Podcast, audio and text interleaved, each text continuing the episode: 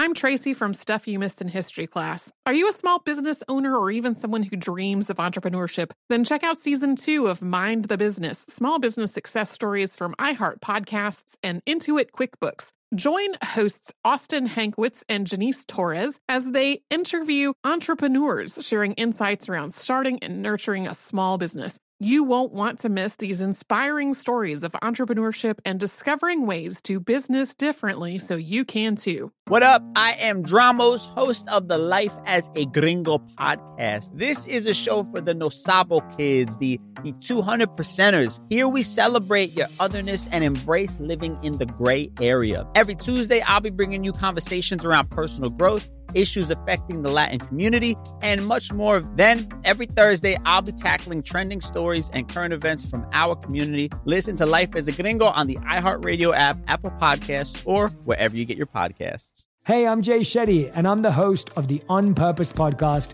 And I had the opportunity to talk to one of Hollywood's major icons, Michael B. Jordan. In our conversation, Michael shares the highs, the lows, and everything in between, offering a genuine glimpse into his world. The closest to getting what you want is always the hardest. People give up right before they get what they've always wanted to get. Listen to On Purpose with Jay Shetty on the iHeartRadio app, Apple Podcasts, or wherever you get your podcasts. MTV's official Challenge podcast is back for another season. And so are we. I'm Tori Deal. And I'm Anissa Ferreira. The wait is over, guys. All Stars 4 is finally here. And this season takes it to a whole new level old school legends, modern power players, and ex lovers are all competing in Cape Town, South Africa for the prize of $300,000. And we're going to be right here along with you fans, covering every episode on the podcast. Listen to MTV's official Challenge podcast on the iHeartRadio app, Apple Podcasts, or wherever you get your podcasts. Welcome to Stuff You Missed in History Class from HowStuffWorks.com.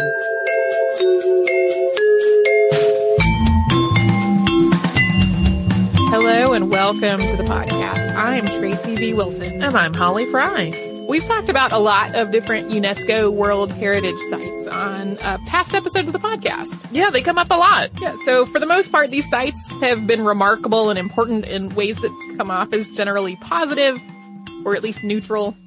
So, for example, there's Poverty Point, which was the largest pre-Columbian city north of Mexico. We've had a whole episode on that. There are parks and civic buildings and crypts and other structures that were part of the work of Antoni Gaudi, which he, his work, there are seven different UNESCO heritage sites in the places that he worked on. Um, we also talked about Palmyra in our episode on Zenobia and the Romans, and that was a tremendously important site in ancient Syria, and it's re- recently been threatened uh, and in some cases damaged by the Islamic State. So most of these UNESCO sites that we've talked about don't have like this tremendous baggage associated with them, which is not the case today. Today's subject is also a UNESCO World Heritage Site, but its place in world history and cultural heritage has very different connotations than I think any other site uh, on that list that we have talked about before. The royal palaces of Abomey are a series of earthen palaces in what's now Benin in West Africa and they're located in what was the capital of the kingdom of Dahomey, which uh, is a kingdom that people may not have heard of before. Many of these earthen buildings are covered in bas relief sculptures. If you're not familiar with that term, that is like start with a flat surface, slightly raised out from that surface is how it's sculpted. Uh, and these sculptures document the history of the Fon people who did not have any written language at the time. So this complex is culturally really important to the history of the Fon people, very historically important to West Africa. But the source of a lot of the kingdom of Dahomey's wealth is that these palaces were being built uh, while the Atlantic slave trade was really thriving, and a lot of the money and power that that went along with building these structures came from the slave trade. So that means that it's also part of the cultural history of the whole world, basically, not just West Africa in a way that uh, I think a lot of people often don't talk about. So that's what we're going to talk about today. We're going to talk about the kingdom of Dahomey and these palaces and the place that these structures have come to represent and basically the cultural history of the world. The region of Africa that is now the Republic of Benin is home to more than 40 different ethnic groups. The largest of these is the Fon people. Uh, the Fon are traditionally an agricultural society, growing crops like cotton, yams, and millet, and after it was introduced by Europeans, also tobacco. In most of Africa, the Fon people recorded their history using oral or visual methods, but not writing. So history was passed from generation to generation through dance and visual arts and songs and stories. Most of the very official retellings, which were the ones that were repeated over and over and over and then changed very little from one storyteller to another, were commissioned by the monarchy. In the kingdom of Dahomey, a royal herald or storyteller was entrusted with both creating the story and relating it accurately every time. He would actually be punished if he got it wrong or if he told a version that wasn't the official one. And one of his primary objectives in telling these stories was to glorify and celebrate the reigning king or past kings. So, while history of Dahomeyan kings stayed pretty much the same from generation to generation, other facets of the kingdom's history are less documented and sometimes contradictory depending on who is doing the telling. We do know that three primary divisions formed among the Fon people after their ancestors migrated into what's now Benin and Togo, and this was in the 13th century. These were the Alada, the Porto Novo, and the Dahomey kingdoms. These kingdoms were often at war with, with one another and with other neighboring kingdoms whose people were part of other ethnic groups. Dahomey's kings were central to virtually every single aspect of Dahomeyan culture. They were at the heart of political, social, military, and religious power. Every king was expected to make the kingdom bigger and greater during his rule, while also revering the kings that had come before. After his death, each king had a quasi-religious cult who honored and maintained his memory. And once a new king took the throne, he would choose names for himself as well as symbols that would become part of the visual art that would document his deeds throughout his reign. Each king also had a motto that represented his rule. Dahomey's first king, for example, was Garnahesu, who came into power around 1600. His symbols were a male bird that was later named after him, a drum, and a hunting stick. And his motto was, I am the biggest bird and the loudest drum. You can't keep the bird from singing and you can't keep the drum from beating. Perhaps because Dahomey's second king, Dako, came to power after usurping his elder brother, its third king, Hujabaja, set down a specific process for naming a successor. Although the title of king was inherited, it wasn't as simple as going from father to eldest son. Each king selected the male heir he thought would be the best candidate to follow him on the throne. Royal ministers and diviners would have to approve this choice before a new king could ascend. Hujabaja was also the king who established Dahomey's capital at Abomey. This is about 65 miles or 104 kilometers inland. If you're imagining the coast of Africa where it makes that sharp kind of east-west turn, uh, Benin, what's now Benin is, is partway down that flatter area. So it was basically north in from the coast rather than east or west, as you might imagine in other parts of Africa. So King Hujabaja also instituted a lot of the traditions that would become hallmarks of Dahomean culture. One of these was a month-long annual customs ceremony, which was for the entire kingdom to participate in, as well as any visiting dignitaries from other kingdoms or other parts of the world. The annual custom ceremony was basically a big, colorful festival with military parades and religious observances that were tied to voodoo beliefs and practices that were part of Dahomean culture. The voodoo tradition in Dahomey included belief in the spirit world, possession of ancestral spirits, and reverence of the spirits of deceased ancestors. It also involved animal and human sacrifices.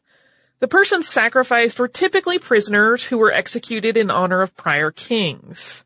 Some wives of deceased kings would also sacrifice themselves as part of funeral rituals to go with the king into the afterlife, while others would continue to live in his palace and maintain the king's memory. In addition to establishing the capital and instituting the annual customs festivals, King Hujabaja built the first royal palace in Abomey. This was a collection of courtyards and their surrounding buildings, all of them contained within a cob wall.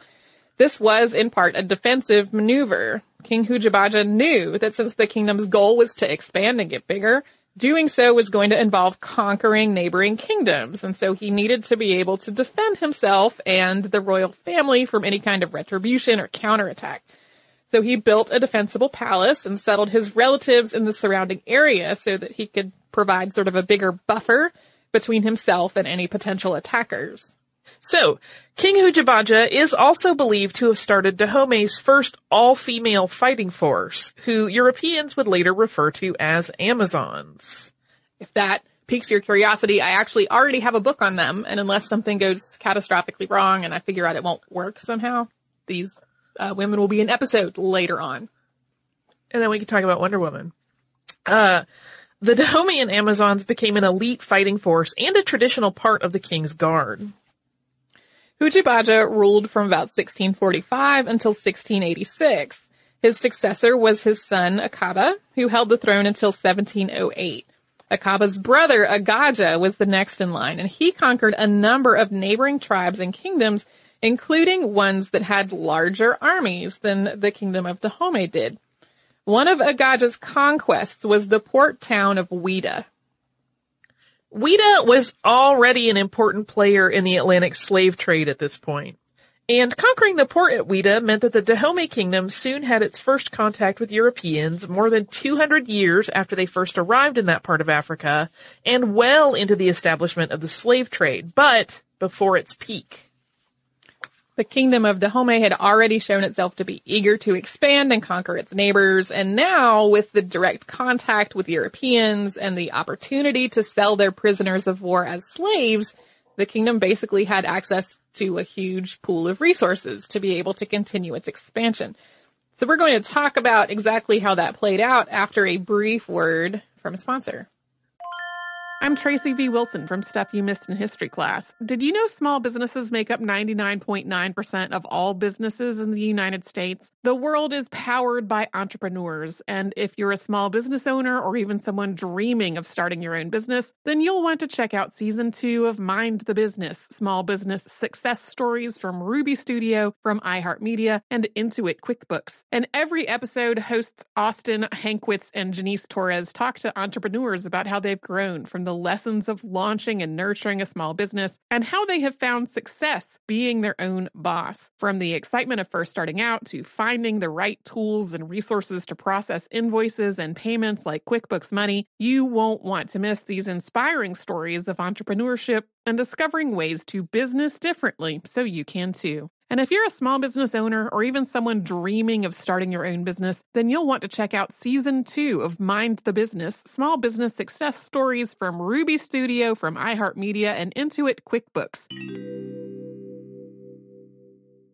What up? I am Dramos, host of the Life as a Gringo podcast. Now, this is a show for the No Sabo kids, the, the 200 percenters. Here we celebrate your otherness and embrace living in the gray area. If you ever felt like you were always too much this while also never being enough that, this is the podcast for you. Every Tuesday, I'll be bringing you conversations around personal growth issues affecting the Latin community, and much more via my own personal stories, along with interviews with inspiring thought leaders from our community. Then, every Thursday, I'll be tackling trending stories and current events from our community that you need to know. So much of what makes our community so beautiful is our diversity, yet, too often, those of us who don't fit into this dumb stereotypical box of whatever it means to be Latino are left without a voice or just forgotten about. On this show, I celebrate the uniqueness of our culture culture and invite you to walk in your authenticity. Listen to Life as a Gringo as a part of the My Cultura Podcast Network, available on the iHeartRadio app, Apple Podcast, or wherever you get your podcasts. Hey, my name's Jay Shetty, and I'm the host of On Purpose. I just had a great conversation with Michael B. Jordan, and you can listen to it right now. Michael is known for his performances in both film and television. His breakout role was in Fruitvale Station, playing Oscar Grant, which earned him widespread praise and numerous award nominations. His portrayal of Killmonger in Marvel's Black Panther, one of my favorites, further solidified his status as one of Hollywood's leading actors, earning him widespread acclaim for his complex and compelling performance. In our conversation, Michael really opens up. You're going to love listening to it, and I can't wait for you to check it out. The closest to getting what you want is always the hardest It's always the feeling when you're getting ready to, you know, people give up right before they get what they've always wanted to get. People quit. Listen to On Purpose with Jay Shetty on the iHeartRadio app, Apple Podcast, or wherever you get your podcasts. My name is Johnny B. Good, and I'm the host of the new podcast, Creating a Con, the story of Bitcoin. Over this nine part series, I'll explore the life and crimes of my best friend, Ray Trapani. I always wanted to be a criminal. If someone's like, oh, what's your best way of making money? I'm like, oh, we should start some sort of scheme. You see, Ray has this unique ability to find loopholes and exploit them. They collected $30 million. There were headlines about it. His company, Centra Tech, was one of the hottest crypto startups in 2017. It was going to change the world, until it didn't. I came into my office, opened my email, and the subject heading was FBI request. It was only a matter of time before the truth came out. You can only fake it till you make it for so long before they find out that your Harvard degree is not so crimson. How could you sit there and do something that you know will objectively cause more harm in the world? Listen to Creating a Con, the story of Bitcoin, on the iHeartRadio app, Apple Podcasts, or wherever you get your podcasts. So to return to the peak of Dahomey's history and the peak of its its power and influence, once it had control of the port at Ouidah, Dahomey began selling slaves directly to Europeans, who at that point were buying about 6,000 slaves a year from that part of Africa. By the time the Atlantic slave trade was abolished, roughly 2 million slaves would leave West Africa from the coast of what's now Benin. The cycle played out like this. Dahomey would conquer one of its neighbors and take its citizens as prisoners of war. It would then sell those people to European slave traders, most of which would be sent to plantations in the Americas. Dahomey would accept payment in the form of, among other things, weapons, which it used to strengthen its army and conquer new territory and defend itself from neighbors. Eventually, this cycle meant that Dahomey was one of the largest and most powerful kingdoms in all of Africa, and it had a near monopoly on the West African slave trade. It had a military force that was armed with weapons that were acquired through the slave trade. And at this point, about 12,000 soldiers served in its army, along with about 4,000 of the so-called Amazons. However, the peak of Dahomey's power didn't actually last terribly long. As Dahomey was at the height of its influence, the abolition movement was thriving in many parts of the world, and several nations had already stopped participating in the Atlantic slave trade, even if they still had slavery within their borders. This also meant that while Dahomey was selling fewer slaves, those slaves that it did sell went at a much higher price. Yeah, basically, once the cultural thought turned against slavery, they were able to be like, well, everyone hates you for this now, we're going to charge you more money. As the Atlantic slave trade declined, European powers turned their attentions in Africa away from acquiring slaves and toward Africa's nat- natural resources. Many European powers began establishing colonies in Africa in search of plants and minerals and the like.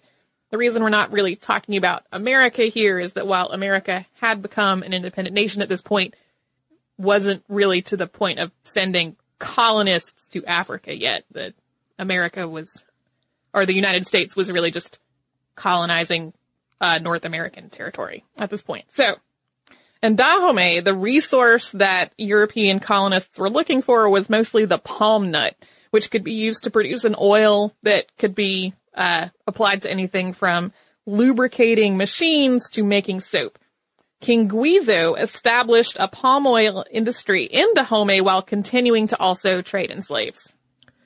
When King Guizo's successor, Glele, took the throne, Dahomey was under huge diplomatic pressure from various European powers to end both the slave trade and their practice of human sacrifice, which was still taking place at annual customs. Glele resisted this, and Sir Richard Burton, after visiting from Great Britain, wrote of the diplomatic efforts, quote, to abolish human sacrifice here is to abolish Dahomey. The practice originates from filial piety, it is sanctioned by long use and custom, and it is strenuously upheld by a powerful and interested priesthood. When the transatlantic slave trade was finally abolished in the mid 19th century, Dahomey's power really did start to wane pretty quickly. After a series of confrontations with the Egba kingdom, Dahomey's declining army could no longer stave off incursions from the French. Dahomey fought back against France to the early 1890s, and then in 1892, after a series of battles in which Dahomey continually lost ground to the French, the Dahomean army retreated to the capital at Abomey. That's when King Bahanzin, who was the penultimate king of Dahomey, ordered the army to torch the city, rather than allowing the kingdom's relics and the sac- sacred tombs of its ancestors and past kings and other important cultural sites to fall into French hands.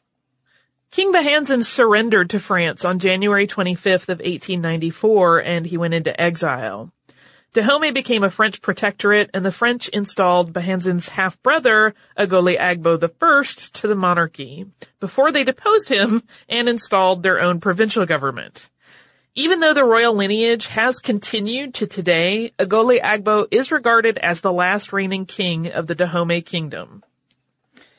Similarly to the British view of Rhodesia that we talked about in our recent podcast on that subject, France did not view the people of Dahomey as, quote, mature enough to govern themselves. So the people of Dahomey were both heavily taxed by the French and highly restricted in what they were allowed to do.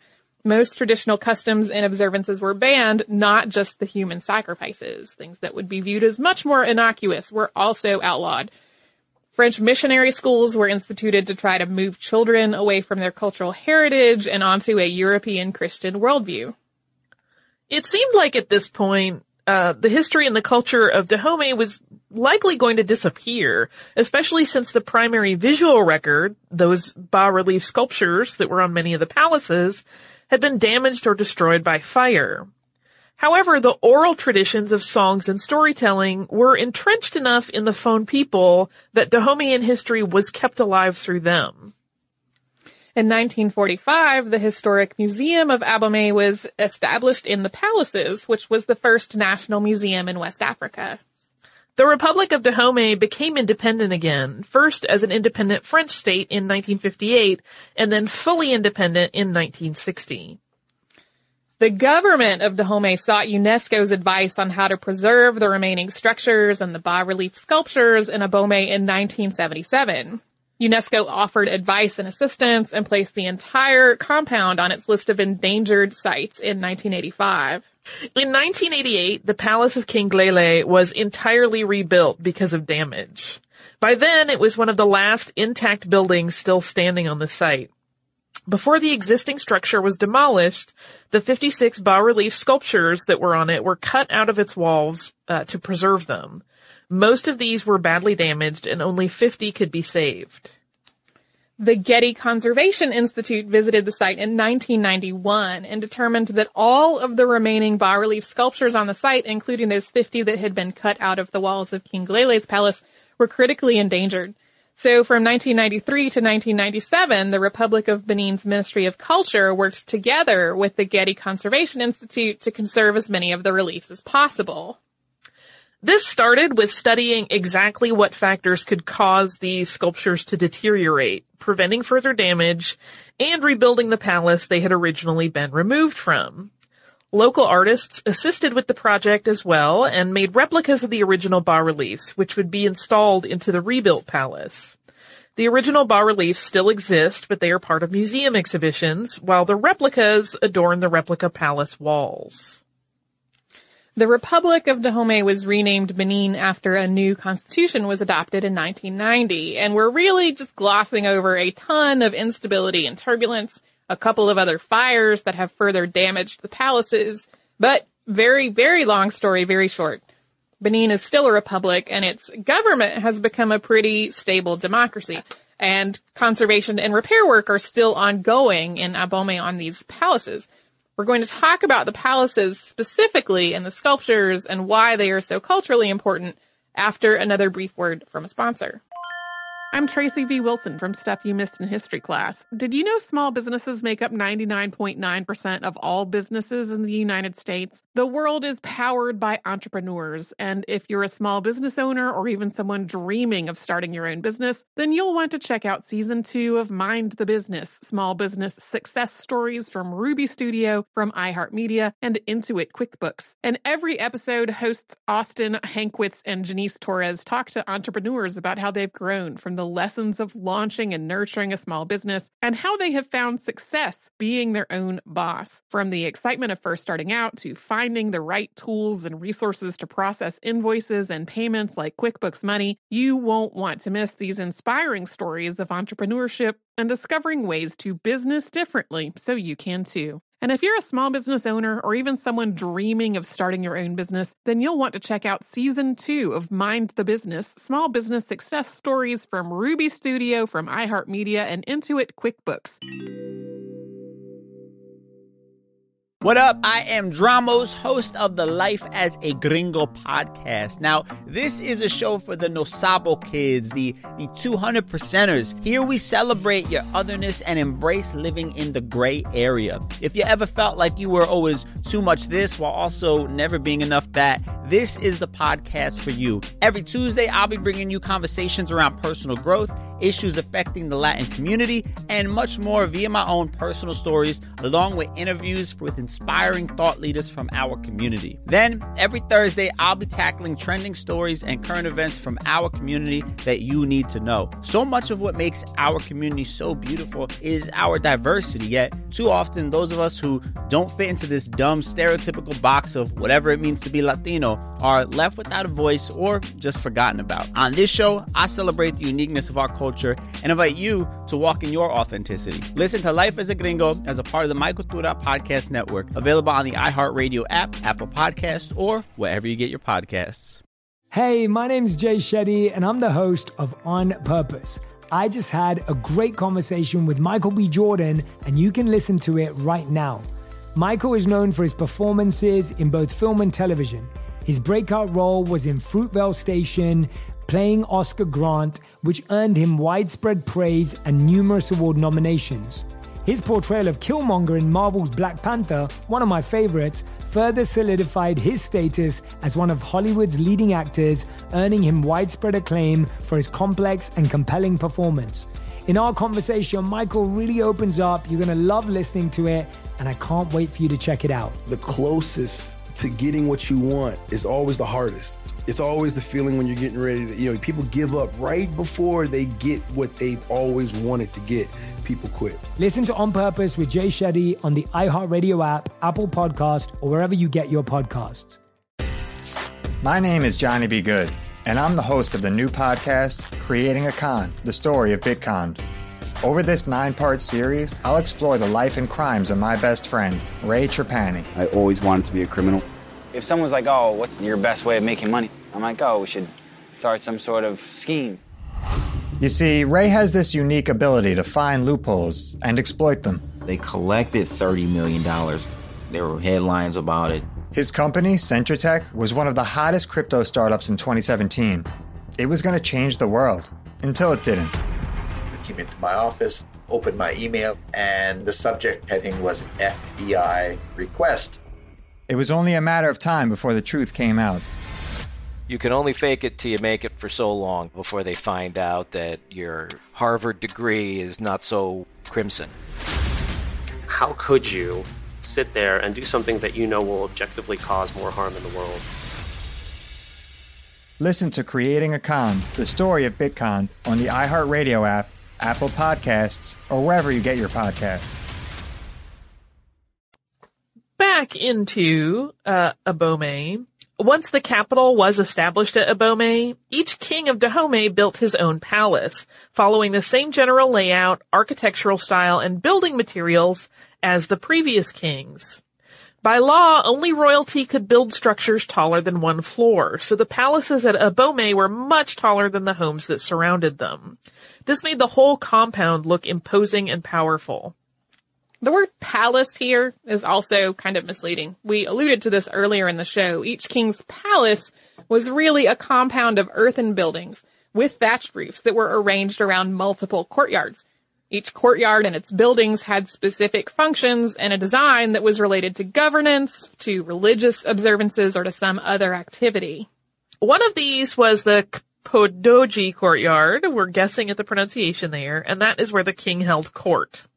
Adjacent to that courtyard were the council meeting and the guards' quarters, along with other administrative buildings. Yeah, to allude to what Holly's talking about, this is a case where we found multiple contradictory pronunciations for everything from reputable sources. I'm not saying random things on the internet. Like, there would be a UNESCO video and Merriam-Webster with totally different pronunciations of everything or no pronunciation. Another was the Ajalalahenu courtyard, which was uh, for more religious significance. The buildings around it were for ancestor worship. They held altars. Also formal receptions would be held there. Adjacent to the Ajalalahenu courtyard was the Ajalala building, which was this huge reception hall with many, many doors and a bedroom on either end. The back doors, which faced away from the courtyard, led to the king's private residences. So by the time the last palace, as we're using that word today, was built, the overall royal compound at Abomey was enormous. Today, the World Heritage Site incorporates 190 acres, that's roughly 44 hectares of land. When the compound was burned, rather than having it fall into the hands of the French, many of the thatched roofs were what was completely destroyed. So even though the earthen walls of the palaces themselves were fire resistant and probably survived the initial fire, their lack of roofs meant that the structures themselves were exposed to the elements. And because this part of Africa has two rainy seasons a year, the, the weather, the wet weather, uh, caused the walls themselves to deteriorate. In the 1930s, many of the thatched roofs were replaced with corrugated tin, which removed the overhang that had protected many of the bas-relief sculptures. So while the structures themselves were more protected with this setup, the bas-relief sculptures were more vulnerable and were consequently damaged by the elements. King Agaja, who was the fifth king of Dahomey, was the first one to adorn the walls of his palace with these sculptures. They were made by moistening the earth from termite mounds and adding in fibers and other materials to strengthen that kind of mud, and then sculpting it and allowing it to dry. The finished relief sculpture would be painted with dyes and pigments that were made from plants and minerals. Although many other arts and crafts of the Fon people were traditionally done by women, only men carved the bas-relief sculptures that were used in the royal palaces. Similar sculptures did also exist elsewhere in the kingdom and in other parts of the Fon culture, but in the palaces they became an integral part of documenting the kingdom's history. In addition to historical events, myths, and legends, they also depicted animals and plants native to the area, geometric symbols, and other visual elements.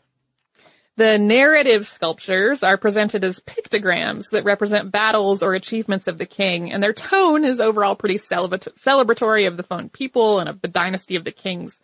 Some of them do depict real events, while others record myths and legends of the Fon people, as we alluded to previously. Bas-relief sculpture continues to be part of artwork among the Fon people today.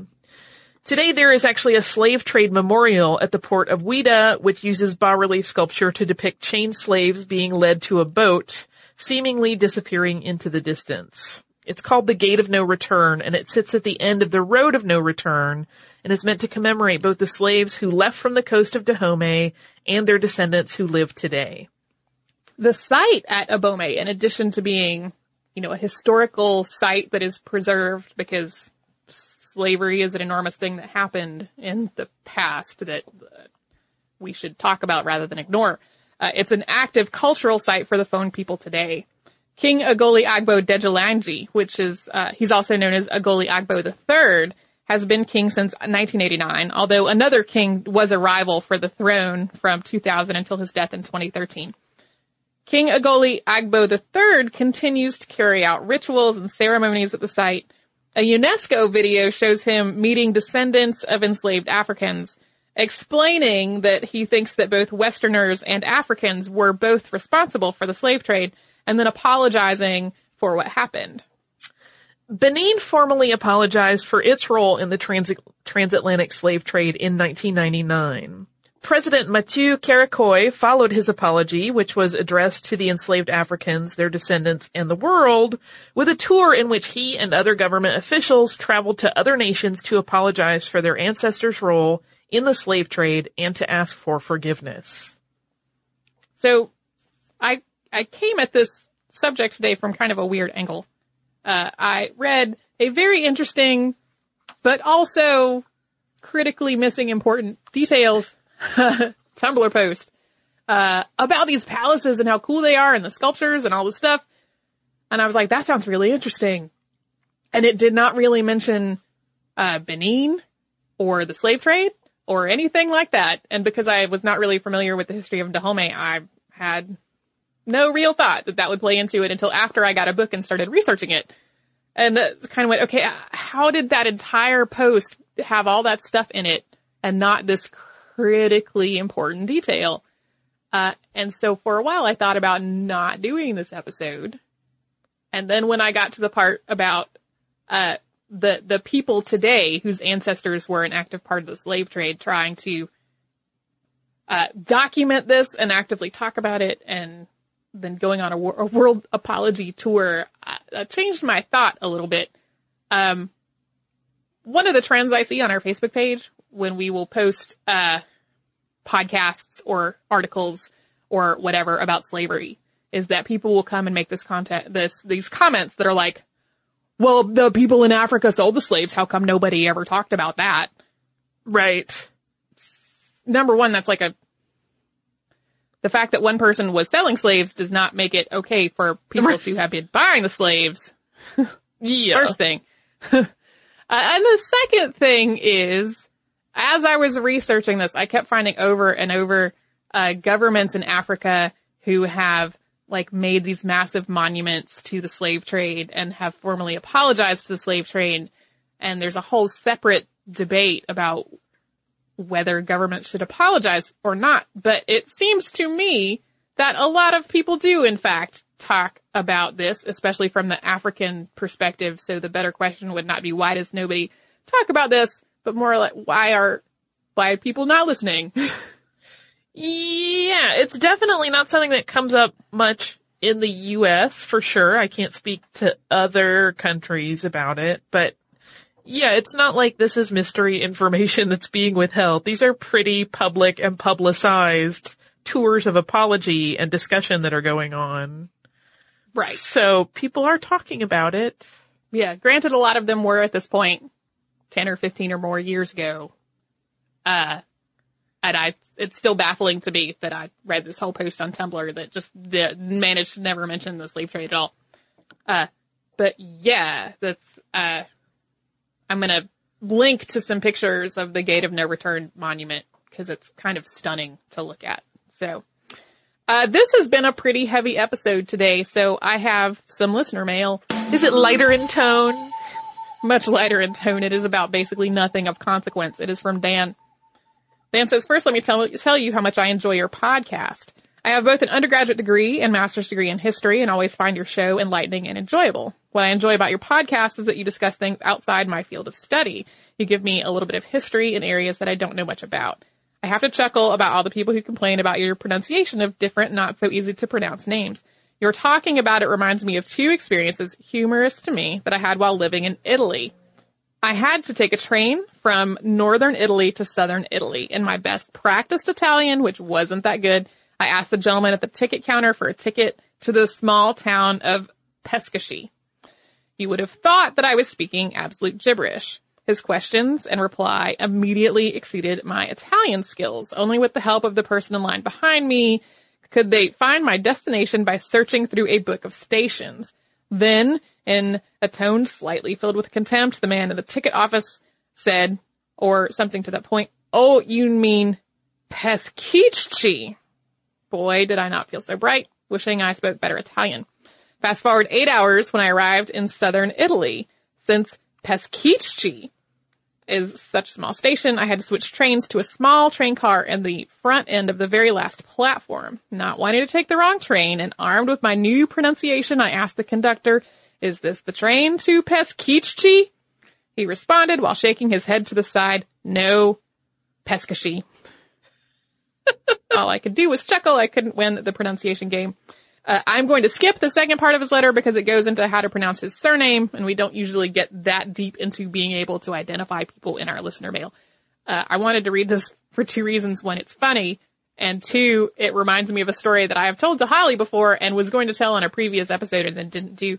Uh, when I was in college, I had a two day comprehensive exam that I had to pass to graduate, and I had a study group of folks who mostly were also writing center peer tutors with me and we were all on a trip to present uh, a talk about writing center peer tutoring at a conference. And we ran into a prior colleague of ours and her brand new PhD advisor. And we were all kind of swapping stories about studying for this exam. And we talked about our favorite literary term, which was hamartia. And her instructor did not know what we were talking about. And we were like, oh, you know, it's like the fatal flaw in a, in a hero of a story that causes uh, the downfall of the hero. And her PhD advisor went, Oh, Hamartia. And we were all mortified because we had learned the wrong pronunciation from our, you know, bona fide PhD in English instructor. Years and years and years, almost 20 years later, I was telling Holly the story and I went to the dictionary to look up the word and what was there? Hamartia as the pronunciation. so that is our nothing of consequence listener mail to cap off our very heavy episode about the spoils of the Atlantic slave trade. So thank you, Dan, for writing us something a little lighter to end this episode on. If you would like to write to us about history or anything else, we are a history podcast at howstuffworks.com. We're also on Facebook at facebook.com slash History or Twitter at History. Our Tumblr is missedinhistory.tumblr.com. We're also on Pinterest at pinterest.com slash History. Our Spreadshirt store, missedinhistory.spreadshirt.com has t-shirts and phone cases and other good stuff like that. Uh, if you would like to learn more about what we have talked about today, you can go to our parent company's website. That's howstuffworks.com. Put the words human trafficking into the search bar. The trafficking of human beings is not something that has gone away. It still exists today. So read that article to learn more about it. You can also come to our website, which is missedinhistory.com, where we have show notes and an archive of every episode we've ever done. I'll put in some links to, to pictures of these palaces and of the monument to the slave trade that's at Ouidah.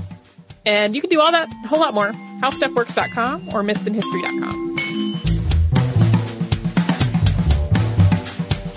For more on this and thousands of other topics, visit howstuffworks.com.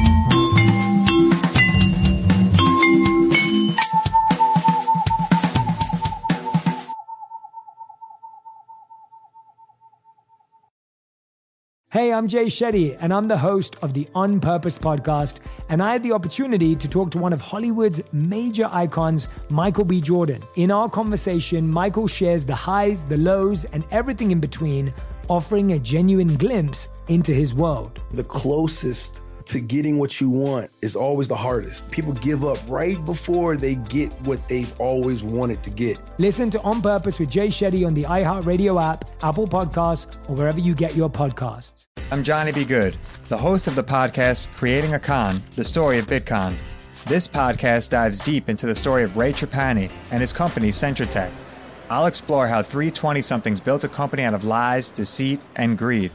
I've been saying since a very young age that I was going to be a millionaire. If someone's like, oh, what's your best way of making money? I'm like, oh, we should start some sort of scheme. Listen to Creating a Con, the story of Bitcoin, on the iHeartRadio app, Apple Podcasts, or wherever you get your podcasts. Bring a little optimism into your life with The Bright Side, a new kind of daily podcast from Hello Sunshine, hosted by me, Danielle Robay, and me, Simone Boyce. Every weekday, we're bringing you conversations about culture, the latest trends, inspiration, and so much more. I am so excited about this podcast, The Bright Side. You guys are giving people a chance to shine a light on their lives, shine a light on a little advice that they want to share. Listen to The Bright Side on America's number one podcast network, iHeart. Open your free iHeart app and search The Bright Side. Welcome to season nine of Next Question with me, Katie Couric. I've got some big news to share with you in our season premiere featuring the one and only Kris Jenner. Oh my gosh, congratulations. That is very, very exciting. And that's just the beginning. We'll also be joined by podcast host Jay Shetty, Hillary Clinton, Renee Fleming, Liz Cheney, and many more. So come on in, take a break from the incessant negativity for a weekly dose of fascinating conversations. Some of them, I promise, will actually put you in a good mood. Listen to Next Question with me, Katie Couric, on the iHeartRadio app, Apple Podcasts, or wherever you get your podcasts.